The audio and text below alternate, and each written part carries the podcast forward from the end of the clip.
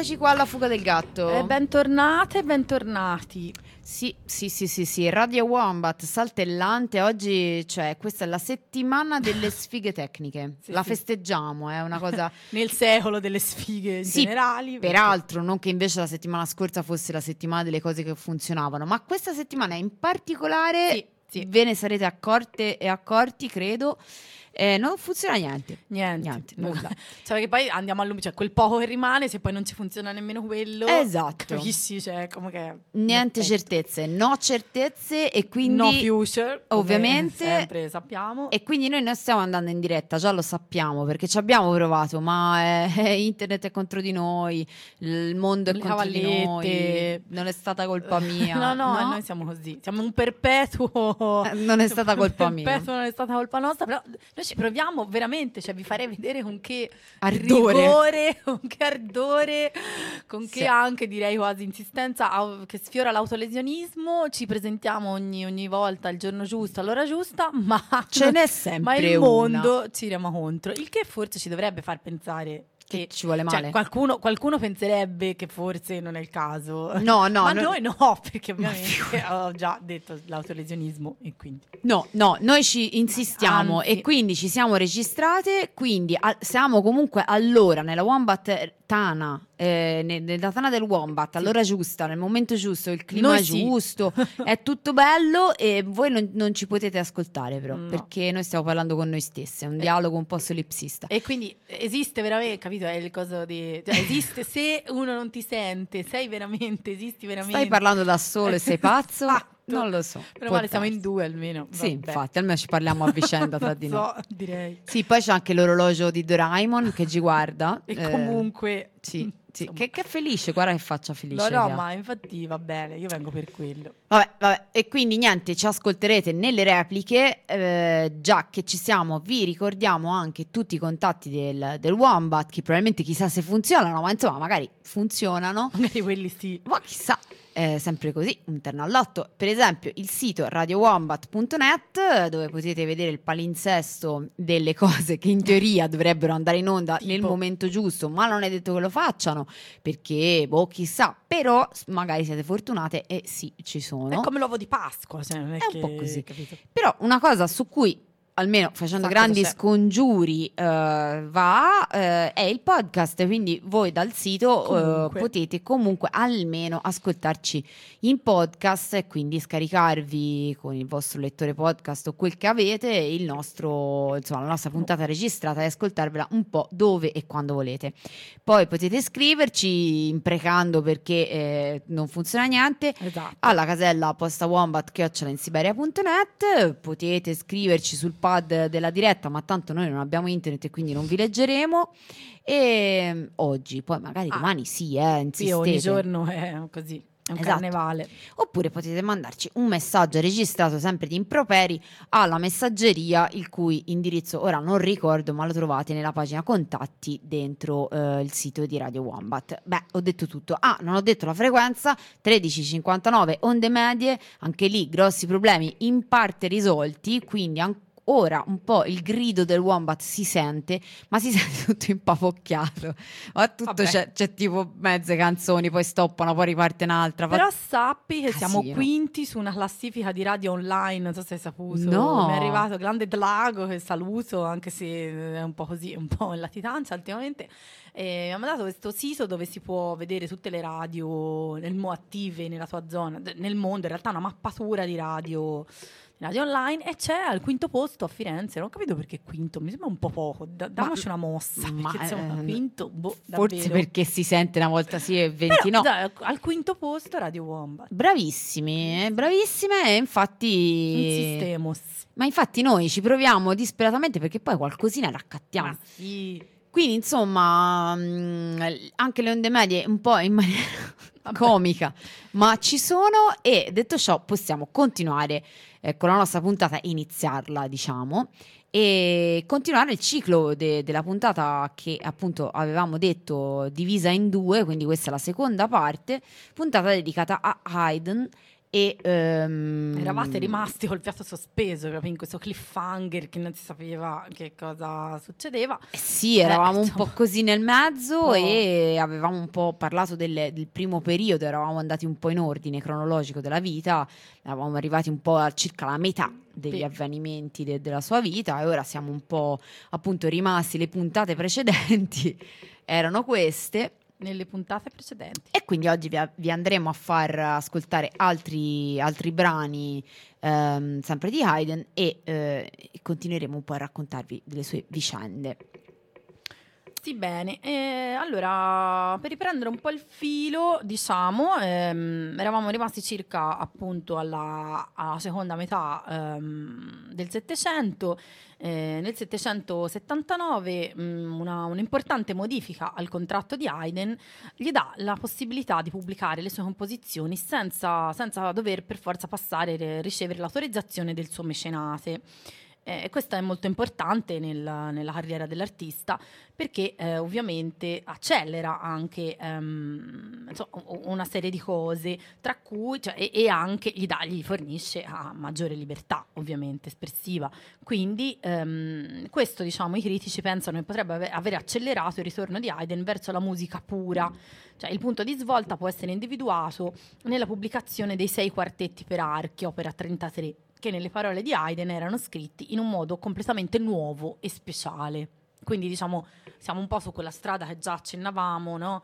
che si allontana un po' da, da quelli che erano i, i caratteri, insomma le, le basi della, del, della, musica propriamente, chiamiamola barocca, che poi insomma è un insieme grande, però ecco, chiamiamola così, del, diciamo della, de, della, generazione precedente e si va invece un po', lui già mette le basi a quella che, che poi sarà la musica, ecco, eh, chiamiamola alla Mozart, insomma, per darvi una, così, una, um, un'indicazione. Un riferimento. Massima. Sì, lo dicevamo già l'altra volta, i quartetti sono chiaramente uno degli aspetti, aspetti, chiamiamoli così, più conosciuti di, de, de, della composizione, delle composizioni di Haydn e sono un qualcosa che effettivamente eh, l'hanno reso in qualche modo celebre, per il quale viene ricordato più spesso, perché effettivamente ha innovato eh, la tecnica de, del quartetto. Mh, alcuni proprio arrivano a dire che l'ha inventato in qualche modo il quartetto, perlomeno il quartetto come lo conosciamo ora, perché chiaramente il, la forma quartetto d'archi esisteva già prima, l'abbiamo già visto, fra l'altro se non sbaglio abbiamo fatto una puntata dedicata a, al, um, ai quartetti di viole addirittura, quindi insomma è, era pratica antica, però qui si reinventa un po' tutto a tal punto da poter forse dire che eh, quella che nasce con Haydn è una forma completamente nuova di quartetto. Fondamentalmente una delle caratteristiche fondamentali è quello di non spezzare i, i, il, il, la composizione pensata per il quartetto in movimenti uno disgregato dall'altro, ma eh, immaginarsene un po' come un fluire, quindi ogni, ogni mh, movimento accompagna in qualche modo il secondo, eh, accompagna la, la, nascita del secondo, quindi è tutto un po' conseguenziale. Quindi ogni motivo emerge dal precedente senza interruzione. Esatto. È la pratica che il materiale di accompagnamento si evolve in materiale melodico ed un certo contrappunto classico, in cui ogni parte strumentale quindi mantiene la sua integrità, no? Quindi questi aspetti ecco, sono, sono, effettivamente nuovi, sono effettivamente... Ehm... Eh sì, e poi era un, anche un modo, di, poi appunto, ora che qui cito Wagner e te, già, già ti vedo con i cuori sugli occhi. Eh, chiaramente è qualcosa che verrà ripreso da, dai compositori successivi e certo. l'idea appunto del, della composizione fluida con dei motivi che ricorrono e, e insomma una, come dire anche una sua teatralità eh, questo insomma ha, ha, avuto un peso molto importante e toglie anche quell'effetto che invece tipicamente un po' barocco dello, di questo senso dello spezzare no? Di, di, no? Sì, appunto la, delle scene singole appunto qui si, si ha appunto una um, eh, mm, appunto i, i, suoi, dire, i, suoi, miglioramenti, proprio, i suoi progressi si cominciano a vedere proprio in questa tecnica nuova di composizione, no? eh, che poi appunto mm, leggevo segnano l'avvento in pieno fulgore de- di quello che viene chiamato lo stile musicale del periodo classico, appunto in cui si inserisce poi anche, si inserirà anche Mozart e come abbiamo già detto Mozart riprende tantissimo, eh, infatti si assomiglia molto, cioè quando si sente delle cose di Mozart a volte si fa fatica a distinguerle perché davvero in questo senso gli, gli, gli deve molto e, eh sì. e appunto questa fluidità, come si diceva, questo eh, questa non interruzione e quindi si, si, viene meno, cioè, si toglie un po' quell'aspetto della meccanicità che un po' nel barocco invece ancora si sentiva un po' la, la meccanica dietro, no? si sentiva un po' gli ingranaggi diciamo che, che, che, scattavano anche la sua bellezza e anche il suo... Sì, sì, era, era volutamente costruito mm. in qualche maniera. Mentre qui ecco, si sta veramente andando, quindi passi da gigante, ecco, questi aspetti appunto che abbiamo citato li ritroviamo in molti quartetti che Haydn scrisse dopo l'opera 33, appunto che è, lì, è il segno un po' di svolta. Sì, e mh, mm, vabbè, d- poi abbiamo un po' citato già l'altra volta, avevamo ra- raccontato dell'amicizia con Mozart, del legame mm, che, che, che li, li, aveva in qualche modo stretti. E, ehm, tra l'altro, ecco, cosa che non ci eravamo dimenticati di dire, eh, che erano massoni entrambi. Eh sì, come, erano, come era normale all'epoca, insomma, entrare in questa corporazione alla fine. Ehm, Beh, ovviamente sì.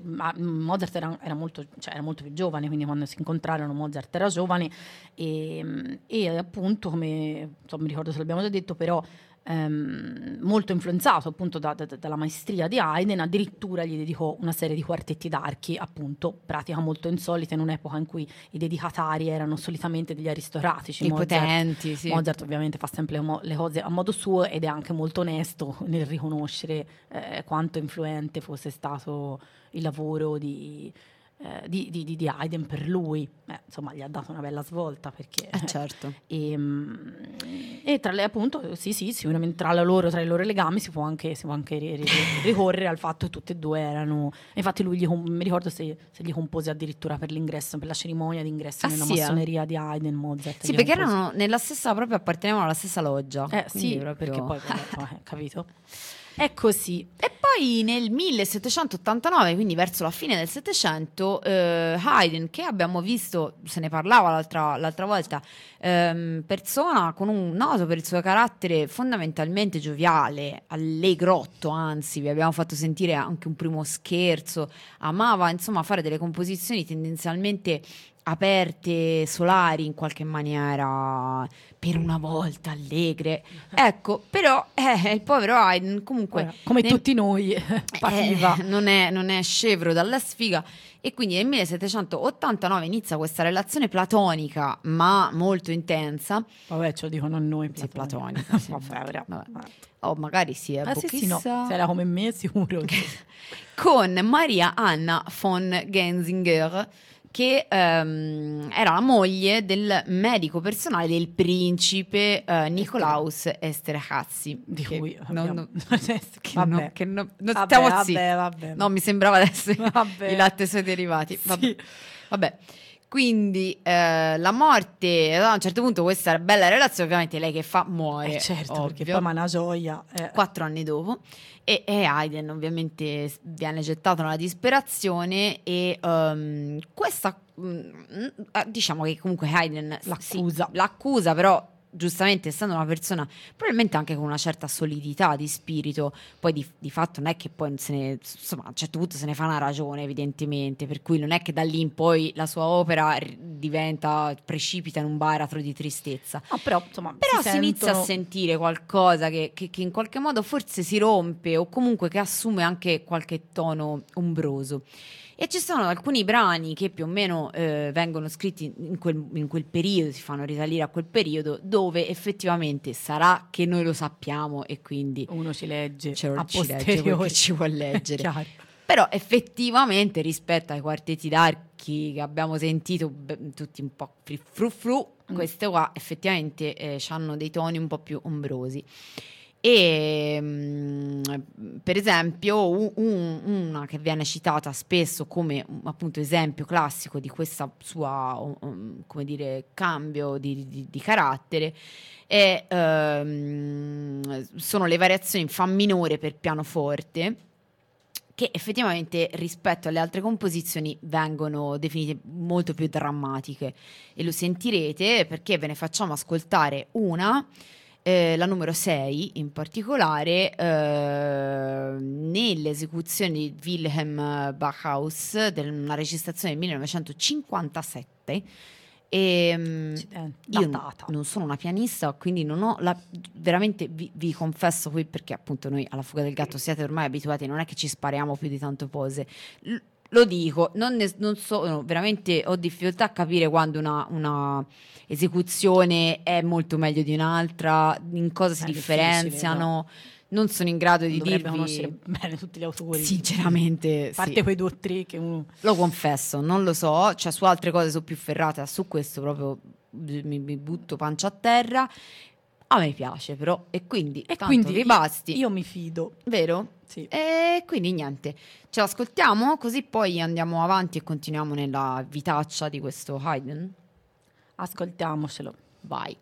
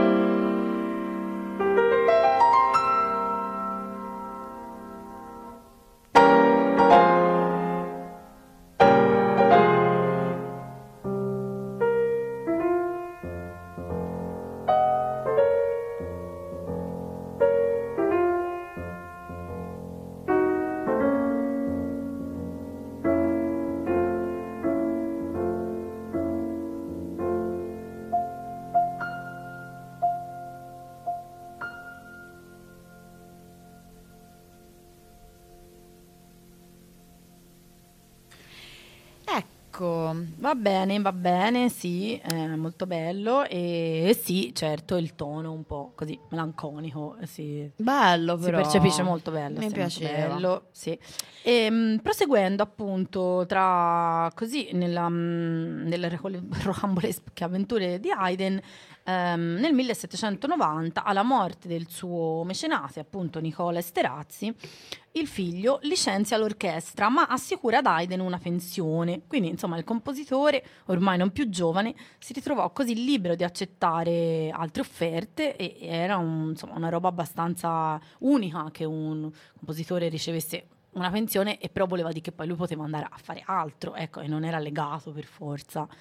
Sì, um, e quindi ehm, chiaramente eh, anche quindi... il tono delle cose che fa inizia a essere un po' più libero, nel senso prima chiaramente aveva eh, delle... accontentare eh, i gusti. Sì, dove, doveva certo. in qualche modo adeguarsi, adesso insomma è un po' più libero. Ed è qui appunto che un po' comincia la seconda, insomma diciamo la, la, la svolta, un po' la seconda, insomma chiamiamola la terza parte insomma de, della vita di, di Haydn in cui si trova libero di accettare un'offerta economicamente vantaggiosa fattagli dall'impresario Jonathan Pierce Salomon, eh, un grande impresario inglese, eh, lui libero dagli impegni di corte poté appunto viaggiare in Inghilterra e decidere di dirigere sinfonie con una grande orchestra questo è veramente un grande, insomma, una grande svolta. Eh, anche perché eh, prima, chiaramente, essendo sì, ok, era la corte di un principe, ma probabilmente non, era, non potevi avere a che fare sempre con, con un'orchestra intera. Né con il grande pubblico, cioè avevi eh, il pubblico che veniva, che era legato. Il pubblico era la corte, eh. il, l'organico dell'orchestra era, era, limitato, quindi insomma anche lì lo sviluppo del quartetto probabilmente era anche fare un necessità virtù, mi immagino, non so. Sì, poi Londra nel 1790 90 c'è New York, nel senso, cioè, eh. pensiamo anche tutto re- relativo Um, la musica di Haydn, tra l'altro, era già conosciuta dalla, dal pubblico inglese, lui era ormai famoso, insomma, dobbiamo pensare che era uno dei massimi comp- compositori del suo tempo. E la capitale aveva poi, appunto, come dicevamo, un'intensa vita musicale e un mercato editoriale aggiornato e dinamico. Anche questo è importante perché il fatto che, le, che, no, che, che chiunque avesse un pianoforte no, potesse accedere a, agli spartiti di Haydn grazie a, a stampa. alla stampa eh, era una roba abbastanza no, non scontata anche se ormai insomma era quasi, insomma siamo alla fine del Settecento, quindi però... Ehm... No, peraltro è anche il modo con cui poi certe cose sono arrivate fino a noi, perché eh, certo. quando si trattava di avere soltanto i manoscritti abbiamo visto eh. che molta roba si è persa, tantissima roba si è persa. E poi il fatto che proprio... Chiaramente si parla delle classi alte, si poteva permettere uno strumento piuttosto di saper suonare, però eh, cioè, la gente conosceva, conoscere la musica di Haydn, farla nei salotti, no? cioè, e non più soltanto, no? Ah, certo. Eh, era una grande, una grande, svolta tecnica. E, mh, mm, I due soggiorni inglesi del compositore, eh, 1791 e 92 e 94-95, ehm, si tradussero in un successo superiore ad ogni aspettativa, nonostante queste premesse. Quindi il pubblico accorreva entusiasta ai suoi concerti, Haydn poté ottenere introiti consistenti, ma anche numerose amicizie, conoscenze e occasioni di vita mondana. Nel 1891 ricevette dall'Università di Oxford il dottorato onorario in musica. Ma che bravo sto eh, ragazzo. Eh, sto Haydn si è ripreso. Bravo. A questo periodo risalgono alcune tra le, opere, tra le opere più note di Haydn. Anzitutto il suo ultimo gruppo di sinfonie dette appunto le londinesi, da, dal numero 93 al numero 104, i sei quartetti opera 71 e 74, diverse sonate per pianoforte e un significativo gruppo di trii con pianoforte. In particolare nel 1794 avvengono eh, le, prime assolute, eh, le prime assolute, appunto, con successo della sinfonia numero 99. Eh, in mi bemolle maggiore e della sinfonia numero 100, quindi proprio la, la prima volta che, che vengono eseguite in pubblico ehm, si chiama Military, in Sol maggiore eh, alle Hanover Square Rooms di Londra. Quindi insomma proprio anche dei debutti fa, non fa solo le cose, quindi debutta anche proprio a Londra ormai. È un po' diventata la seconda casa e lui debutta anche quelli che sono grandissimi successi. Um, sì, poi c'è un po' questa svolta anche nel contenuto, nelle, nelle opere, probabilmente appunto l'una influenza l'altra, non lo possiamo sapere, però eh, iniziano a affacciarsi in maniera più preponderante i temi religiosi nella, o quantomeno spirituali nell'opera di Haydn. Eh, sicuramente è un, a modo suo, nel senso che comunque eh, scrive molte, mh, molti oratori, molte sinfonie di tipo religioso, però in realtà con uno spirito a- adatto anche a- al luogo in cui si trovava, perché comunque Haydn do- do- non doveva essere uno stupido e quindi insomma veniva da, da, dalla Germania con uh, un approccio alla religione molto preciso e si eh, d- trasportava in, in, in, Inghilterra con un altro approccio religioso.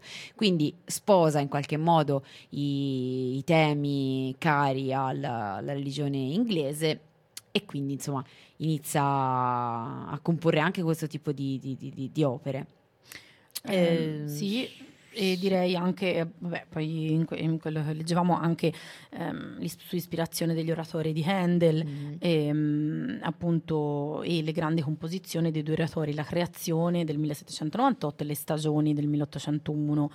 Um, ehm, diciamo che eh, qui leggevo il, il, libretto del primo della creazione esiste in versione inglese e nella traduzione tedesca che ne fece eh, questo barone insomma olandese è ispirato al grande modello della, mh, diciamo, de, de, della poesia biblica eh, che, che, si rifà un po' a Paradiso perduto di Milton.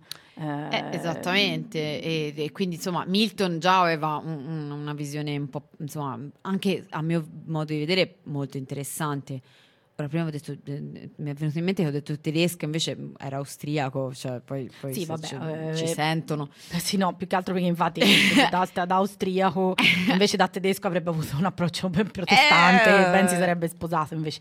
Mentre la seconda, dicevamo invece la creazione, le stagioni del 1801, è imitato dal poema di The Season dello scozzese James Thompson, quindi Milton e Thompson, cioè è palese che lui si sta facendo influenzare da, da, da, no? da intellettuali, da opere eh, molto inglesi, propriamente legate alla, alla, tradizione di scrittura britannica esatto. e scozzese. Quindi insomma è, è, ben lontano dalle sue origini. Eh, il ritorno a Vienna del 1795 segnò mh, l'ultima svolta della carriera di Haydn, anche se il suo stile musicale era di poco cambiato, lo erano invece le sue intenzioni. Eh, mentre era a servizio di qualche aristocratico o quando era appunto ehm, diciamo più, più, più, mm, qui dicono un indaffarato imprenditore, ma io direi più un così più, più, autonomo, ecco, più imprenditore di se stesso. Haydn scriveva velocemente e copiosamente le sue composizioni, dovendo rispettare le, le, frequenze, ehm, le frequenze. Da uomo ricco, o comunque più ricco di prima, eh, il compositore godeva del privilegio di prendere tempo e di scrivere, appunto, vi dicono, per i posteri in generale, comunque insomma per la posterità. Ehm... Sì, io infatti penso che questo carattere anche in qualche modo religioso, comunque più, più spirituale più spirituale, diciamo sì, era un qualcosa che probabilmente appunto intanto cioè, eh, mano a mano Haydn invecchiava e poi eh, prima appunto abbiamo detto doveva in qualche modo assecondare i gusti della corte quando questa cosa inizia a, a, insomma, a, cadere un po' e lui può prendersi più libertà, eh, inizia a, a, entrargli in testa l'idea appunto di essere ricordato e quindi eh, sì, prima... di, lav- di, lavorare anche su temi che hanno un'ispirazione un po' più, più solida, più, più profonda, magari anche per lui, per la sua mm. visione mm. del mondo, per cui all'inizio sì, io ti facevo, eh, uno, sfornavo una serie di opere in fila, per, ma bellissime peraltro, certo. però perché comunque per intrattenimento dovevo, anche diciamo. portare il pane a casa. Adesso, ora però, ok, adesso non lo faccio più per soldi, non lo faccio più perché lo devo fare, adesso lo faccio perché voglio essere, voglio lasciare qualcosa. E quindi insomma iniziano ad esserci delle, del mh, mm, tipo di poetica che, che, viene fuori in maniera più, quantomeno più esplicita, perché poi secondo me in realtà eh, ha lasciato molto anche nelle opere più giovanili, però eh, e non solo di tecnica. Eh. Anche il fatto che abbiano appunto, no, si, si chiamino proprio la creazione, le stagioni, cioè che abbiano dei titoli specifici eh, che rimandano a un argomento specifico e non più no, soltanto un numero, un, numero, un quartetto sì. e e, ehm, come dicevi tu, infatti, le nuove intenzioni di Haydn si riflettevano anche nel fatto che impiegava molto più tempo a scrivere le sue opere. Entrambi gli oratori furono composti in più di un anno. Haydn affermò di aver impiegato così tanto a scrivere la creazione perché voleva farne un'opera che durasse nel tempo. Esatto. Questo torna appunto a quello che dicevi tu. Ora, noi non vi possiamo far ascoltare un intero oratorio, insomma, una sinfonia lunga perché non abbiamo il tempo, ma eh, abbiamo scelto The Spirit Song, che è un lead per voce sola con accompagnamento di pianoforte del 1795, quindi proprio appunto di questo periodo qua, è um, sei minuti circa e è abbastanza rappresentativo secondo me di questo tipo di, mm, di composizioni. E sì, e poi andiamo avanti ci, ci rimane l'ultimo, l'ultimo pezzo di vita di Haydn con anche l'ultimo brano che vi facciamo ascoltare. thank you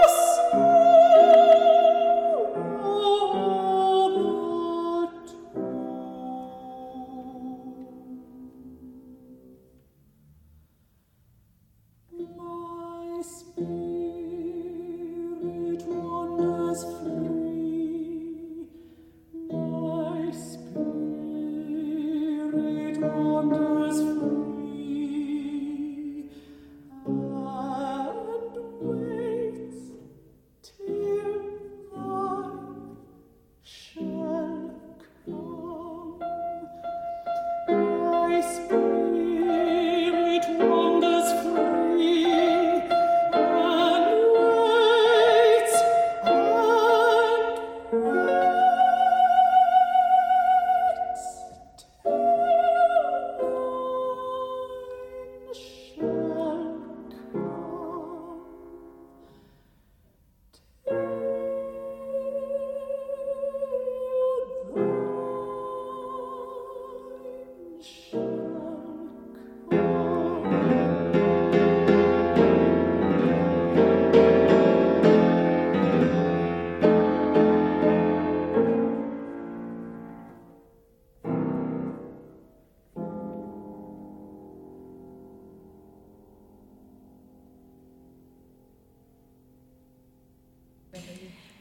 Questa era The Spirit Song, dicevamo, questo lead della, cantato dalla Von Hotter, non ve l'avevo detto, eh, molto brava, me piace molto. Molto, bra- molto bello. Quindi, proseguendo, eh, eh, proseguendo però siamo a fine perché direi che siamo arrivati insomma, all'inizio dell'Ottocento, nel 1802 una malattia di cui soffriva da tempo eh, sia qui improvvisamente al dolore fisico si aggiungeva l'impossibilità di, degar- di dedicarsi al lavoro di composizione nonostante la creatività fosse sempre tumultuosa, che, che, scrivono. Che cosa tremenda. perché, non so, perché poi l'ho letto e ho pensato, Dio. Nel 1804 avviene la prima, la prima, di Armida al Teatro Regio di Torino, quindi della, della sua opera. Durante gli ultimi anni fu assistito con cura dai suoi servitori e ricevette abitualmente numerose visite e pubblici riconoscimenti. Haydn muore nel 1809 durante l'occupazione di Vienna da parte delle armate napoleoniche. E direi forse, e forse si è scampato. Esatto, la parte peggiore. Secondo la tradizione, le sue ultime parole sono state per tranquillizzare i suoi servitori durante il bombardamento su Vienna delle armate francesi. Ma era cucciolone, era proprio un tenerone. No, non è nulla, tranquilli. ce lo vedo che mangia cioccolatini. Eh, Napoleone eh, mandò un picchetto d'onore a presenziare alle esequie, il solito paraculo, vabbè, eh, grazie. Sì, Prima mi bombardi, poi mi mandi. Vabbè. Ehm, bene, questo insomma, e così, e così finisce la, la, insomma, la, lunga vita, perché se pensate che, che, Mozart era già morto da quasi, insomma, quasi 30 anni eh, quando muore Haydn, eh, che era più vecchio di lui, quindi insomma direi che non gli è andata male come longevità rispetto ad altri perché periodo. paga, vedi, questo carattere tranquillone, eh, poi alla paga. fine sì, sì, quell'altro era scoppiato. Sì, eh, oh. ma è tossico. È già dai. tanto è durato. Ma lui era punk, che vuoi eh. fare? Che vuoi mm, fare? Da Young. È così, no future. Sì. Beh, quindi, quindi, la vita, almeno fisica, fisiologica di Haydn finisce, però allora ci resta ovviamente tutto quello che ha, che ha scritto, che ha composto, e non è poco. Eh, come dicevamo un po' tirando le somme, insomma, l'abbiamo già detto all'inizio della, dell'altra puntata, mh, mm, eh, oltre ai suoi meriti riguardo al quartetto, l'abbiamo detto, è un po' eh, considerato il padre della sinfonia.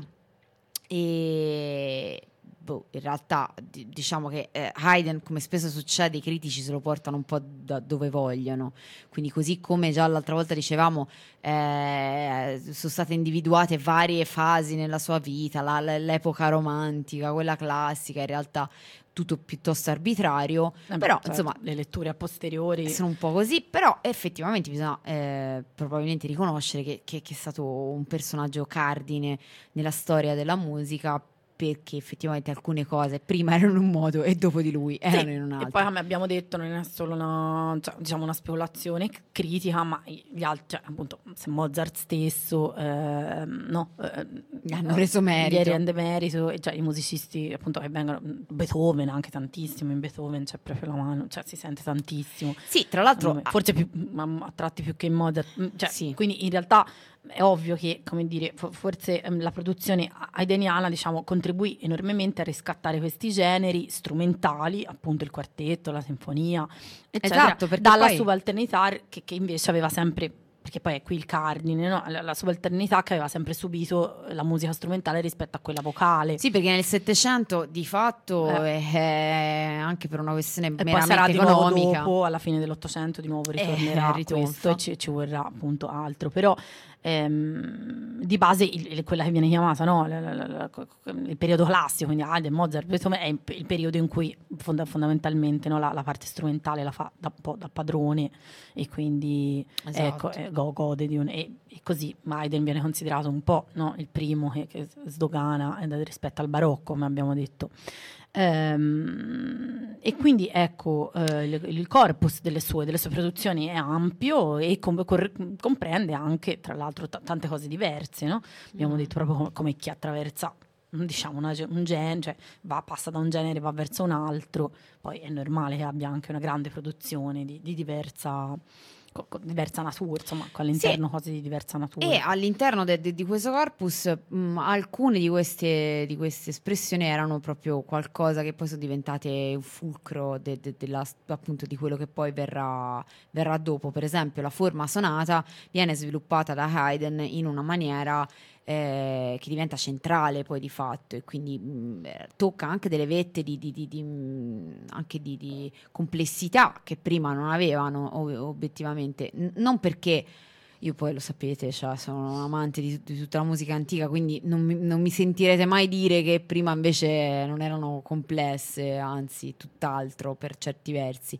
Però ecco, da un punto di vista proprio compositivo, mm, c'è uno sviluppo diverso. Sì, diciamo. di sicuro, come dicevamo, acquisisce una ecco, la, poi a posteriore si legge come una modernità, fa un, no? un salto in, in, un senso, acquisisce un, appunto una, un, carattere che poi viene identificato come più moderno, più nuovo, effettivamente fa qualcosa che prima non era stato fatto e quindi che, che sia migliore o peggiore di base poi eh, anche un po' gusto, però ecco, sicuramente fa evolvere la, la, la musica classica in, in un senso, ecco. E, ehm, e quindi sì, poi prende delle, de, delle, delle, mm, piccole cose che magari adesso potrebbero sembrarci banalità e, e le, le, rivive in maniera mm, particolare perché per esempio eh, leggevo della questione delle variazioni al tempo era ovvio prima di lui ma per, insomma diciamo prima di lui mm, prima de, della fine del Settecento diciamo eh, la forma classica c'era l, l, l, un'esposizione di, uno, di, di una composizione e poi a un certo punto c'era una variazione. Stop lui invece ehm, estende in maniera, in maniera, molto più, più come dire, uh, calcolata e molto più profonda la doppia variazione. Quindi uh, non c'è più soltanto questa forma molto rigida del tema variazione stop, ma invece c'è una variazione su due temi alternati spesso in modo maggiore e minore, il che rende chiaramente un, il brano di maniera sì, molto com- più complicato, molto più vario anche volendo. Mm, invece prima effettivamente c'era un po', era più rigida questa, questa forma. Eh, anche appunto lui si concentrò anche molto sulla creazione di soluzioni espressive, drammatiche per condurre le transizioni più importanti nelle variazioni tra la sezione di un pezzo e un altro ritardandolo e facendolo avvenire tra virgolette di nascosto, ingannando un po' l'ascoltatore, cioè comincia a assumere una, una serie di soluzioni che poi all'orecchio appaiono un po' inaspettate rispetto sì. a quelle che invece erano all'orecchio era abituato a delle forme, no? Appunto, sì, che erano proprio telefonate, sì, eh, che tu esatto, sapevi. A B e C arrivava sì. e quindi eh, quindi ecco, mm, lo sviluppo di strutture ampie, articolate a partire, abbiamo già detto all'inizio, a partire da motivi brevi e relativamente semplici, e così le sue composizioni per questo sono un po' ba- la base dello sviluppo successivo delle, della tonalità e delle varie forme classiche, appunto la sonata e il quartetto in particolare, ma quindi è effettivo, il suo contributo è effettivamente abbastanza di svolta. Ehm, la forma sonata in seguito viene definita eh, formalmente basandosi proprio sull'opera di Haydn, cioè chi dopo scriveva le sonate le scriveva così perché Haydn le aveva modificate eh, e le scriveva così, quindi fu di gran lunga la struttura musicale più importante de, de, de, eh, del XVIII secolo e, e, quello è effettivamente qualcosa che lui ha contribuito a cristallizzare e, e a definire, alla, cioè, appunto, se no padre la sinfonia appo, apposita perché tutti poi si rifacevano al suo modo, quindi bene o male, ecco eh, l'influenza. Ho scuola. È quello, quando uno fa scuola. Eh, noi... così, così, così. È così, lo capi- ti capiamo. Eh, certo. quando facciamo le cose poi tutti, eh, vogliono fare come noi. Sì, che sì, voi sì. fate, Ci capiamo. Sono molti cloni della nostra è una, è, una, è così, è una grande C'è la fuga del ratto, sì. la fuga del piatto. Eh, ce ne sono tante su altre radio. Sì, ci copiano. Quelle ci che copiano. vengono dopo il numero 5, il esatto, numero 6 la numero 7. Quelle sotto il numero 5. Bene, quindi, quindi, non lo so. Questo è, um... Questa è stata un po' questo, appunto, la, quello, la, puntata divisa in due dedicata a. Eh, vabbè, perché c'era effettivamente tanto da dire, come dicevamo, una delle, così, delle carriere più lunghe, più forse Beethoven ce l'ha avuta un po' lunga, ma insomma rare carriere così lunghe, soprattutto in quel periodo e di così grande spessore, di così grande e bellezza effettivamente. Ma infatti, io ma devo infatti. dire davvero appunto da, da, mozartiana non posso non amare Haydn perché sì. davvero beh, anche a me piace molto. Viene tutto un po' da lì ed è una buona poi transizione col barocco, quindi insomma anche a chi piace il barocco e quindi la musica cioè, rappresenta Infatti proprio... io mi fermo lì poi. Cioè, fe- quel periodo di mezzo sì. e vabbè. Dopo Demonio Però, dopo demonio. Per, tanto sì, per non, trans- per non essere tranchant. Come, No. sempre, è sempre così, le sfumature sono sempre No. importanti. Che schifo le fu- sfumature. Quindi, ehm, Però ecco, vi lasciamo con un ultimo lasciamo, ascolto. sì, con, una- con un ultimo ascolto. ehm, Probabilmente, allora, questa probabilmente è una delle ultime cose che ha composto, l'abbiamo scelta un po' per questo, dicevamo, temi religiosi, ehm, più spirituali. ma non- eccessivamente, Eh. non è che poraccio ora c'aveva avuto la crisi mistica, No, ecco. impazzito, oddio Siddhartha. sempre No. austriaco era, insomma. Sì, infatti composto, però ehm, effettivamente, eh, tant'è che infatti vi facciamo ascoltare il Kyrie na- t- tratto dall'Armonia in Messe, quindi la messa numero 14 in, um, uh, in, in Si bemolle, Mm. oddio non lo leggo, ah sì, Rifletti, sì. Ehm, E, niente, quindi ha la durata circa di 8 minuti, è un brano del 1802, quindi proprio Alla fine. alla fine, fine, Ah, fine. l'anno della morte. eh sì, probabilmente è stata appunto, non siamo in grado di dire se è stata l'ultima cosa che ha composto, ma sicuramente una delle ultime. Probabilmente. Con questo vi lasciamo, vi diamo appuntamento a domenica prossima, sperando di eh, riuscire a essere finalmente in diretta, chissà. Tutti i nostri guai che ci seguono sempre. Esa- esa- ma magari Sono noi... Fedeli, noi abbiamo i guai. Sì, sì, è vero, sono sono- fedeli solo i guai, non vorrei essere però di base. Mi pare stia andando così. Almeno, almeno una. Almeno i guai, vabbè, Vabbè, accontentiamoci. no, non è vero. La prossima domenica li scarichiamo tutti i guai e noi andremo più veloci. Sì, passiamo dal Lourdes, Mm-mm. va bene. Sì. Allora ci si sente domenica prossima. Bene. Ciao ciao. A tutti, ciao ciao.